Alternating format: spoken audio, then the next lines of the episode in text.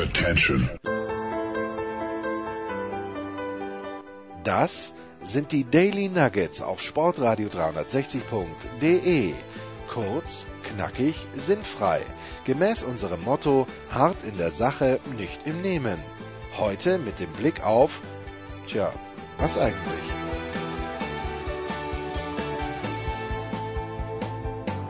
Unserem Reigen an Interviews, die wir in unserem fantastischen, so viel Selbstlob darf mal sein, in unserem fantastischen Hashtag 12 Monate Magazin aufgenommen haben, da geht es heute weiter mit Radsport. Und ja, Sebastian Kaiser kümmert sich ja seit längerer Zeit um, was heißt, der für die Bild sowieso, aber wir haben ihn erst seit zwei, drei Jahren, glaube ich, dabei, den Sebastian, mit Johannes Knut, mit Felix Mattis, die äh, beim Radeln, Johannes Aumüller manchmal auch immer am Start sind. Und ja, also was soll man sagen? Der Kaiser ist ein guter. Äh, auch wenn ich das Medium, für das er schreibt, nicht gut befinde, aber das ist was anderes. Der Kaiser selbst ist ein guter. Der Kaiser hat grandiose Verbindungen und hat wirklich sich sehr, sehr ins Zeug legen müssen, dass er den folgenden jungen Mann vors Mikrofon bekommen hat. Ich finde das Interview überragend. Also die, das was, und dieser junge Mann ist Lennart Kemner, der bei der diesjährigen Tour de France, also bei der letztjährigen, bei der Tour de France 2020, einigen wir uns darauf, hat er eine Etappe fast und die nächste dann ganz gewonnen. Äh, ganz, ganz starker junger Fahrer. Der wird natürlich ganz, ganz spannend zu beobachten sein im kommenden Jahr, im Jahr 2021. Wie das denn läuft im Team Bora Hans Grohe. Die haben einen neuen Fahrer, einen starken Fahrer dazugekommen. Da wird äh, Sebastian gleich drüber auch sprechen. Die haben mit Emanuel Buchmann sowieso jemanden, der möglicherweise für den Toursieg in Frage kommen könnte. Also das ist eine ganz, ganz äh, spannende Geschichte. Wobei, beruhigen wir uns erstmal, der Toursieg, also Primus Roglic im kommenden Jahr, sicherlich, wenn alle gesund sind, der größte Favorit nach wie vor. Ob Pogacar das wieder schafft, man weiß es nicht, aber ich glaube, Roglic ist safe to say, dass wir jetzt sagen, Roglic, wenn alle gesund sind, ist der größte Favorit. Aber egal, Lennart Kemner, ich freue mich sehr, dass der Sebastian das geschafft hat. Und äh, ja, Sebastian, take it away, please. Ja, ich höre dich, ich höre dich. Ja, super, hi. Wo bist du gerade zu Hause oder bist du noch irgendwo unterwegs? Äh, ich, bin, ich bin zu Hause. Hast schon, bist schon praktisch in der, in der Off-Season. Genau, oder ich fange jetzt so lange wieder an. Ja, ja. Ne, wie gesagt, es geht, ähm, Marc wird es dir ja schon äh, gesagt haben, wir wollen so ein bisschen reden über das Thema Mannschaft. Ähm, ist ja oft so, dass äh, Radsport von dem, sage ich mal, nicht so äh, Insider-Zuschauer immer noch so als Einzelsportart gesehen wird, weil am Anfang ähm, fahren zwar alle zusammen los, aber am Ende jubelt einer. Ähm, und ich fand jetzt äh, die Idee ganz gut, mal über dieses Thema speziell zu reden. Ähm, wenn du äh, Mannschaft hörst, diesen Begriff, jetzt mal ganz unabhängig vom Radsport, ähm, was bedeutet der für dich? Was äh, äh, kommt dir da in den Sinn, wenn du Mannschaft hörst? Ganz unabhängig vom, vom, vom Radsport jetzt kann ich gar nicht genau beschreiben, was mir da beim Thema Mannschaft einfällt. Natürlich irgendwie denkt man an ein Team, äh, bei der ganz normalen Mannschaft denke ich wahrscheinlich immer erst beim Fußball, irgendwie das ist so erkennbar eine Mannschaft oder halt äh, Rugby oder irgendwelche Sportarten, wo man das halt so wunderbar eins gegen eins sehen kann. Und am Ende ist, glaube ich, eine Mannschaft einfach immer nur ein Bündnis. Ist ähm, Mannschaft für dich ähm, oder, oder fragen wir andersrum, was hat Mannschaft für dich im Radsport für eine Bedeutung, um jetzt dann auf deinen Beruf zu kommen? Ja, an sich eine, eine sehr große. Ne? Also man braucht die richtige Mannschaft um sich herum, um äh, ja, irgendwie motiviert zu sein und braucht die richtige Mannschaft, äh, um halt Erfolg zu haben. Ähm, ja, eine Mannschaft ist einfach irgendwo das A und O, das ist so dieses ganze Setup. Nicht unbedingt nur die sieben Teamkollegen, die mit einem die Tour bestreiten, sondern auch der ganze Staff, der da drumherum arbeitet, die Trainer, alle die gehören zur Mannschaft dazu und äh, bilden dann das große Ganze, damit man selber individuell vielleicht dann irgendwo einen Erfolg rausfahren kann. Was ist für dich, du hast jetzt, äh, da du ja noch relativ jung bist, noch nicht so viele äh, Rennställe durch, aber wenn du jetzt bei einem Rennstall unterschreibst, ähm, was ist da äh, für dich wichtig, äh, auch im Hinblick auf eben, was du gerade gesagt hast, diese Mannschaft insgesamt? Was, äh, auf was kommt es da für dich an? Ja, das muss im Allgemeinen irgendwie stimmen. Also es muss von dem her passen, was die im Angebot haben, halt von den Trainern her, von den ähm, ja, Räder sind auch äh, wichtig. Man guckt sich an, welche Räder gefahren werden. Man äh, schaut sich natürlich auch an, was hat das Team mit einem vor, spricht darüber. Und wenn dann die Sachen halt irgendwie stimmen und das Team die gleiche Idee hat wie man selber, dann kann man sehr gut eine Vereinbarung treffen. Aber die Strukturen müssen stimmen. Also es muss professionell sein. Kannst du das noch ein bisschen genauer erläutern, was eben dann für dich dieses Mannschaftsgefüge ausmacht, was eben für dich ganz wichtig ist? Äh, äh weil die Grundstrukturen, sage ich mal, sind ja gerade äh, in der World Tour äh, eigentlich nahezu gleich, mit Nuancen natürlich. Aber was ist so ein herausragender Punkt für dich, wo du sagst, um zu der Mannschaft zu gehen, da muss das für mich unbedingt stimmen, das ist für mich äh, essentiell? Trainer ist für mich immer sehr wichtig. Dann das Rennprogramm ist für mich persönlich immer sehr wichtig. Äh, dann natürlich auch ähm, das Thema Ernährung. Also wie sehr wird darauf geachtet, ähm, welches Essen es halt gibt während ja, Trainingslagern oder Grand Touren oder, oder sonstigen.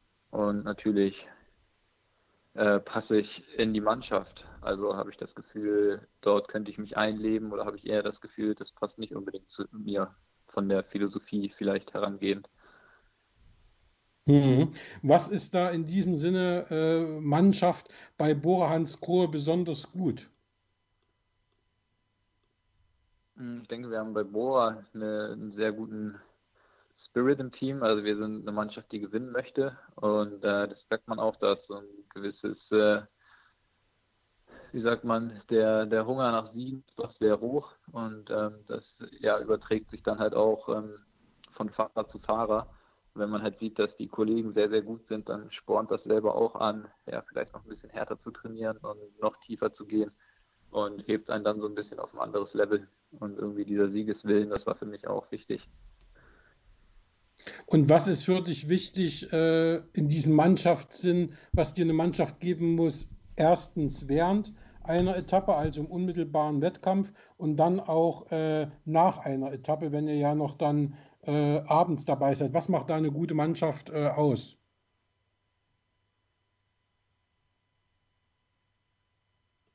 Hm, ich denke, dass man mit guter Laune wieder ankommt. Also man kann auch mal kurz schlechte Laune haben und ähm, aber nach ein paar Minuten sollte die Stimmung dann doch eigentlich wieder ganz okay sein und äh, man bräuchte irgendwie Kollegen, mit denen man halt auch dann Spaß hat nach dem Rennen, ähm, wo man ein bisschen äh, Witze reisen kann am Abendbrotstisch und äh, sich auch irgendwie an der Situation erfreut und nicht einfach nur, dass es so ein, sozusagen so ein Zusammentreffen ist, jeder ist stumm was und geht wieder, sondern dass man ein bisschen ja, Konservation führt, austauscht und ein bisschen irgendwie das Feeling hebt. Ist da, äh, was andere auch denken, äh, Peter Sagan bei, bei dir an der Mannschaft derjenige welcher? Nee, nee, nee, nicht unbedingt. Peter ist äh, tendenziell vielleicht auch eher ein ruhiger Kollege hier und da. Wir waren jetzt dieses Jahr natürlich auch ziemlich deutschsprachig unterwegs in den Rennen, wo er jetzt mit dabei war, ähm, Dauphiné und äh, Tour de France. Da war das dann, war er kein Alleinunterhalter. Also auf, auf keinen Fall, nein. Hm. Ähm, schilder doch mal so einen Etappenverlauf. Wie kann dir eine Mannschaft äh, während einer oder wie hilft dir eine Mannschaft während äh, einer Etappe? Ähm, was äh, ist dir da wichtig? Worauf kommt es an? Äh, wie funktioniert das während einer Etappe? Wie spricht man da äh, bestimmte Sachen ab? Weil ihr seid ja im Feld auch nicht immer zusammen. Ähm, manchmal ist der eine oder andere in der Gruppe, manchmal ist einer hinten gerade Wasser holen. Ähm, was macht da eine gute Mannschaft aus während einer Etappe? Ja, natürlich der, der Zusammenhalt irgendwo. Und ähm, aber das ist jetzt groß gesprochen, der Zusammenhalt. An sich geht es darum, dass halt jeder hat seine Aufgabe. Äh, es gibt welche, die sind halt dafür zuständig, ein bisschen ähm, ja, zu holen. Das wird aber meistens eigentlich über alle Fahrer aufgeteilt, damit das nicht immer der gleiche macht. Und ähm, je nach Ziel, was man sich halt morgens gesetzt hat. Also das halt, wenn jetzt gesagt wird, okay, wir fahren hier für einen Sprint für Peter, dass sich halt wirklich jeder dann in seiner Rolle auch aufgeht und halt 100 Prozent gibt und nicht irgendwie sich mit 90 Prozent zufrieden gibt und dann rausgeht, sondern dass man halt einfach äh, ja, Vollgas fährt und motiviert ist. Und die Motivation halt auch ins Team irgendwie bringt. Und wie wichtig ist in diesem Zusammenhang das, äh, Zusammenhang das Thema Hierarchie? Die, die denke ich, gibt es ja irgendwie überall. Aber am Ende, wie wichtig ist das Thema Hierarchie? Ähm, oder, wie ausgeprägt jetzt, also. oder wie ausgeprägt ist das jetzt in den Rennstellen, wo du warst? War das bei oder ist das bei, bei Bora Hans Grohe anders, als es äh, davor bei Sandeb war? Oder, oder wie ist das? Hm. Ich würde sagen, bei Sunweb ist es etwas strenger und ähm, dort sind vielleicht die, die Hackordnungen etwas äh, sanfter und man hat dann bei manchen Rennen von vornherein wird gesagt, okay, hier und hier hast du die Chance, aber dafür hast du halt bei so gut wie keinen anderen Rennen die Chance, wirklich für dich selber zu fahren und musst halt äh, ja, für den Leader fahren. Bei Bora ist das ein bisschen anders. Dort gibt es natürlich auch ja, eine, eine Hackordnung oder eine Hierarchie, wie man das jetzt auch nennen möchte. Und ähm, vor den Rennen wird halt immer gesagt, wer sozusagen der Leader ist, aber es wird auch immer den Leuten die Chance gegeben, die halt momentan einfach sich in einer sehr guten Verfassung befinden. Und ähm, so, dass man dann zum Beispiel, wo ich jetzt hergekommen bin, war ich natürlich ziemlich weit unten in dieser klassischen Hackordnung und konnte mich aber dann natürlich auch ein bisschen nach oben fahren, habe aber von Anfang an, obwohl ich jetzt nicht äh, bei den Rennen der, der Leader war, immer die Chance gekriegt, auch äh, ein bisschen fahren zu dürfen um meine Chancen zu suchen. Also irgendwo haben wir vielleicht eine etwas, also es ist schwieriger, Sicherheit bei Bora sich nach vorne zu fahren, als es bei Sunweb im letzten Jahr war. Aber dafür ist es etwas lockerer. Also wenn ich gute Beine habe, bekomme ich auch Chancen im Normalfall. Kommt es äh, ausschließlich auf, ich sage jetzt mal, die sportliche Leistung an um in dem Ranking innerhalb einer Mannschaft nach, sich nach oben zu fahren? Oder äh, spielen da auch andere Faktoren eine Rolle? Ähm, also ich denke, dass wir im Allgemeinen eine sehr respektvolle Art haben, miteinander umzugehen. Da ist es egal, ob du jetzt irgendwie ganz neu bist, gerade erst Profi geworden bist oder sonstiges. Du bekommst von Anfang an eigentlich sehr hohen Respekt auf Liedern. Natürlich hast du dann nicht unbedingt sofort die riesen Chancen, solltest du halt aufzeigen mit sportlichen Leistungen, vielleicht auch in Helferdiensten absolut glänzen, dann merken das natürlich alle und dann bekommst du auch mehr Freiheiten. Aber generell musst du nicht äh, der große Siegfahrer sein, um ein riesen Ansehen in der Mannschaft zu haben oder im Team. Also zum Beispiel Andreas Schillinger ist natürlich jetzt seit vielen Jahren Helfer, ist ein sehr, sehr guter Helfer und ähm, bringt sich aber natürlich neben dem Rennen ein und äh, übernimmt immer mal das Kommando, egal wo es halt ist. Und der hat ein sehr großes Ansehen im Team, auch wenn er jetzt vielleicht nicht der größte Fahrer ist. Hast du schon mal erlebt, äh, eine Mannschaft, die überhaupt nicht funktioniert in deinem, in deinem Radfahrerleben? Ich würde sagen, dass bei, bei Stölting hatten wir ein Team, das jetzt vielleicht nicht übermäßig gut funktioniert hat. Also das ja, war jetzt nicht. Woran merkt man das, dass das im Team nicht funktioniert? Ja, es gab so ein bisschen Gruppenbildung, es gab eine sehr große dänische Fraktion, eine große deutsche Fraktion und äh, dazwischen gab es relativ wenig Kommunikation und ja, jeder hat da so ein bisschen seine eigene Suppe gekocht. Motivation war nicht übermäßig hoch im, im gesamten Team gewesen, weil früh klar war, dass es das irgendwie nicht mehr lange gibt. Und ähm, von daher war da einfach jetzt keine, kein besonders guter Spirit im Team. Also das hat halt kann, nicht funktioniert. Wie kann man dem entgegen, äh, entgegenwirken? Also was kann man tun, damit es soweit gar nicht erst kommt? Ja, wichtig ist natürlich immer, dass der Rennfahrer weiß, dass es halt irgendwie weitergeht und dass das Team halt ähm, abgesehen von den Rennfahrern sich auch liebt und dass dort alles strukturiert ist und dass man sich halt irgendwie darauf verlassen kann. Äh, das ist wichtig. Natürlich ist auch wichtig, dass die Gehälter und so eine Sachen irgendwie pünktlich kommen, weil das bringt natürlich auch Unmut in den Team, wenn äh, zum Beispiel bei Stelting wurden Gehälter gekürzt, nachdem klar war, dass äh, Kult rausgeht. Und ähm, das führt jetzt auch nicht dazu, dass die Leute äh, sich mehr pushen als vorher. Und ähm, dann gehört natürlich noch dazu, dass man die richtigen Leute einkauft, wo man das Gefühl hat, okay, die könnten in die Mannschaft passen und ähm, vielleicht kennen die sich schon von, weiß ich nicht, früheren Zeiten. Und äh, von dem habe ich nur Positives gehört oder einfach so, dass man merkt, okay, der Junge, der passt ins Team und wenn man merkt, okay, der passt hier gar nicht rein, dann auch vielleicht nicht verpflichten, auch wenn er gute, gute Leistung bringt. Zählt dazu auch die äh, Führung während einer Etappe? Ihr seid ja da seit ein paar Jahren, also du wirst wahrscheinlich gar nicht mehr anders kennen, abgesehen vom, vom, vom Kindesalter oder Jugendalter. Ähm, ihr seid ja da mit Funk äh, unterwegs. Ähm, ist das auch, äh, oder merkt man da auch die Qualität einer Mannschaft, wie die Führung über Funk ist, vom, vom Mannschaftswagen aus? Nee, nicht unbedingt. Also die, die, die Führung würde ich jetzt auch sagen, ist ein bisschen übertrieben. Also es sind Anweisungen, die kommen und ähm, meistens Streckeninfos, die kommen, die halt sagen, okay, dort und dort kommt eine gefährliche Situation. Die meisten taktischen Sachen bespricht man im Vorfeld und versucht man dann halt Rennen ja selbstständig sozusagen durchzuführen. Nur wenn große Veränderungen sind, dann wird noch viel über die Taktik äh, diskutiert, auch im Radio.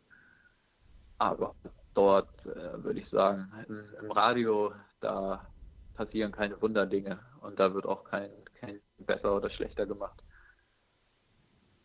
Also da kommen auch relativ wenig taktische Anweisungen im Radio, weil die haben ja praktisch äh, den Bildschirm im Auto und sehen irgendwie gerade sich eine Gruppe bildet oder wer da gerade besonders stark oder äh, schwach ist. Also da kommt dann trotzdem relativ wenig. Doch, doch, natürlich, natürlich, natürlich. Also wenn, wenn jetzt die Gruppen gehen am Anfang, wo man viel Zeit hat, darüber zu reden oder besser, wo es entspannt ist, dann fällt die Gruppe weg, dann wird einem natürlich durchgesagt, der, der, der ist in der Gruppe.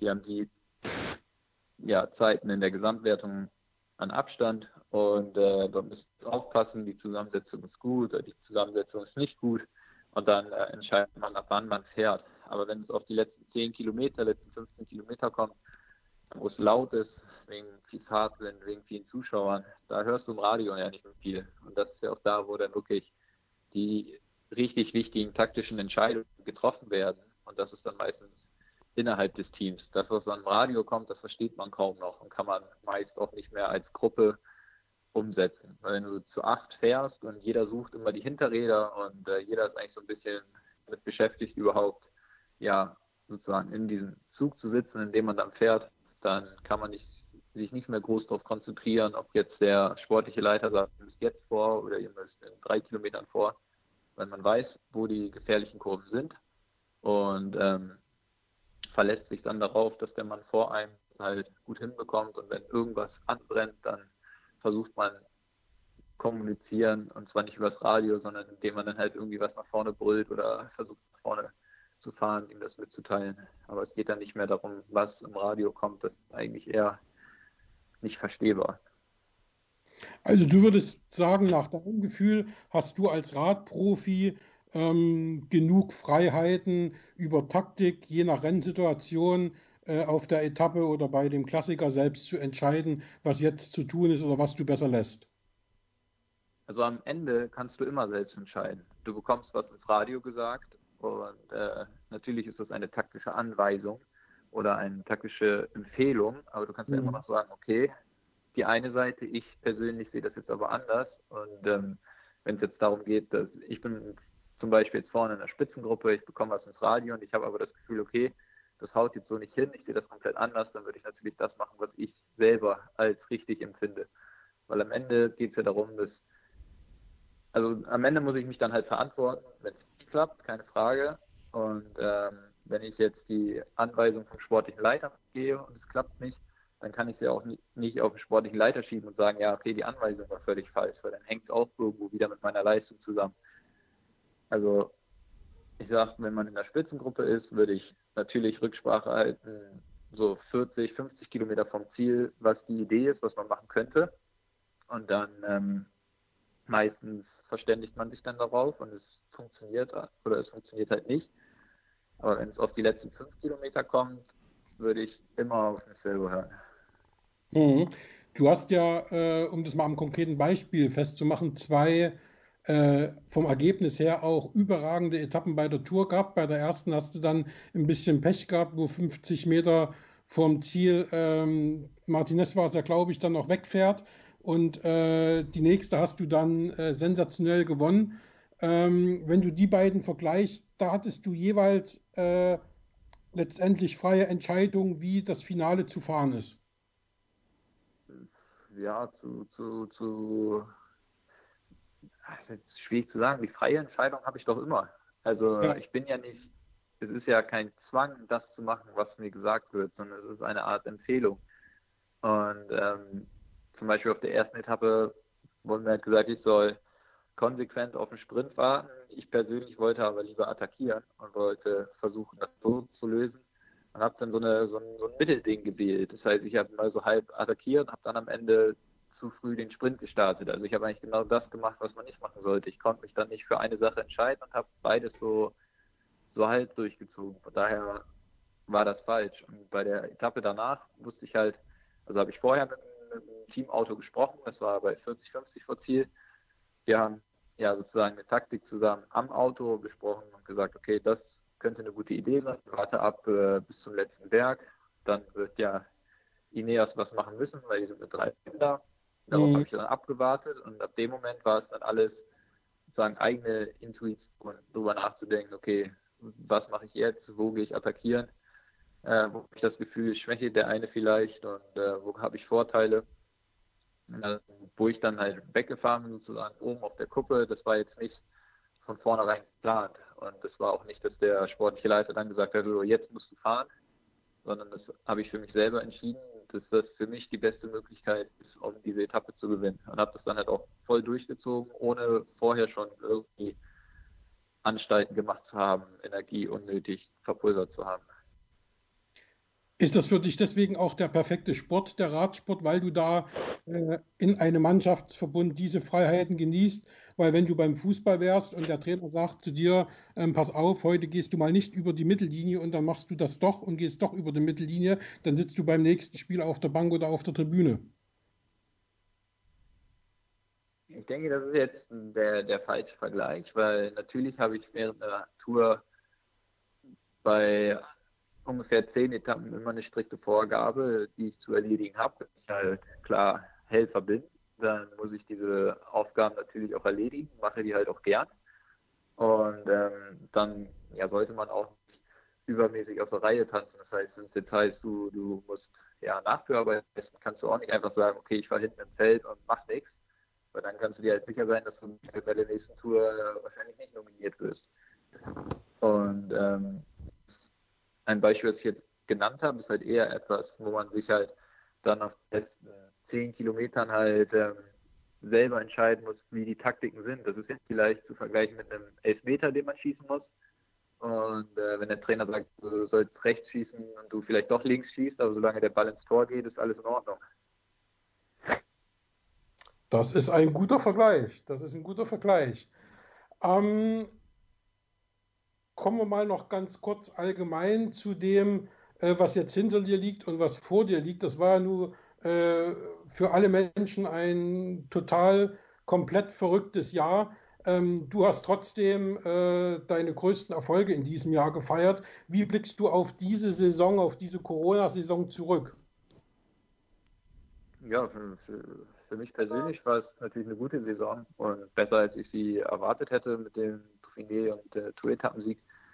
Äh, natürlich war es eine komische Situation, halt im April nicht zu wissen, ja, wie es jetzt weitergeht, ob wir überhaupt irgendwie noch äh, Radrennen in diesem Jahr.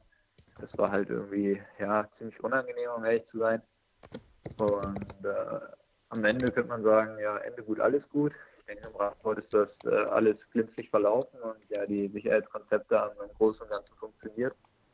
Und ja, gibt mir eigentlich auch ein gutes Gefühl für nächstes Jahr, dass wir dort eine vernünftige Saison absolvieren können. Von daher bin ich eigentlich mit der Saison zufrieden. Und ähm, der Ausblick, den hast du schon kurz äh, angeschnitten. Wie glaubst du, dass das jetzt nächstes Jahr weitergeht? Ihr hattet ja dieses Jahr schon das Ziel, äh, um den Toursieg mitzufahren. Dann kamen euch vor der Tour diese ganzen Stürze und Verletzungen in die Quere. Jetzt wurde mit Keldermann nochmal aufgerüstet.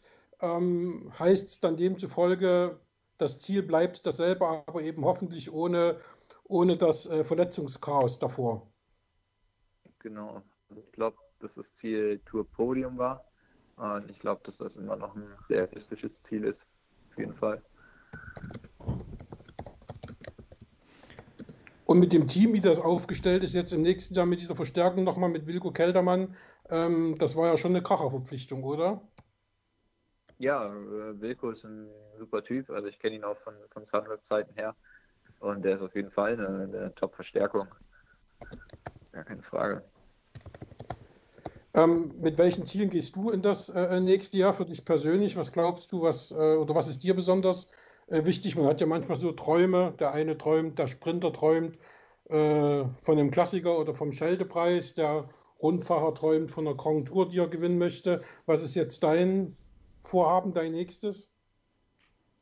Oder dein nächster Traum? Ich habe äh, hab da nichts rot im Kalender angestrichen, was, äh, was ich unbedingt gewinnen möchte. Ich würde gerne wieder ein, zwei Radrennen gewinnen wie in diesem Jahr. Das eigentlich ja, war ein schönes Gefühl. Und ähm, das werde ich wieder versuchen. Also an sich versuche ich das gleiche Level zu erreichen und tendenziell vielleicht noch ein bisschen besser zu werden. Das sind so meine Ziele. Und bei welchem Rennen das sein wird, das ist noch gar nicht beschlossen. Mhm, mhm. Weißt du schon, wie es äh, jetzt für dich 2021 losgeht? Habt ihr darüber schon nee, gesprochen? Nee. Noch, gar nicht, noch gar nicht.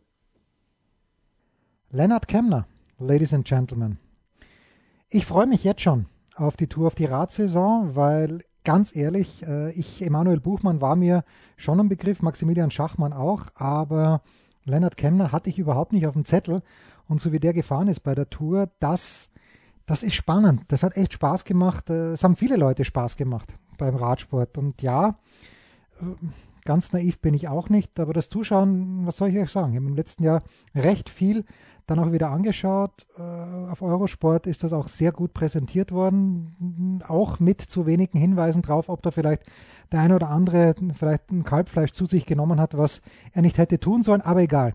Ich freue mich in diesem Jahr auf den Radsport und vor allen Dingen auf die großen Rundfahrten. Ich hoffe, dass äh, Kemner, dass alle gesund sind und ich hoffe, dass Kemner bei der Tour dabei ist. Ja, dafür, dazu mal heute.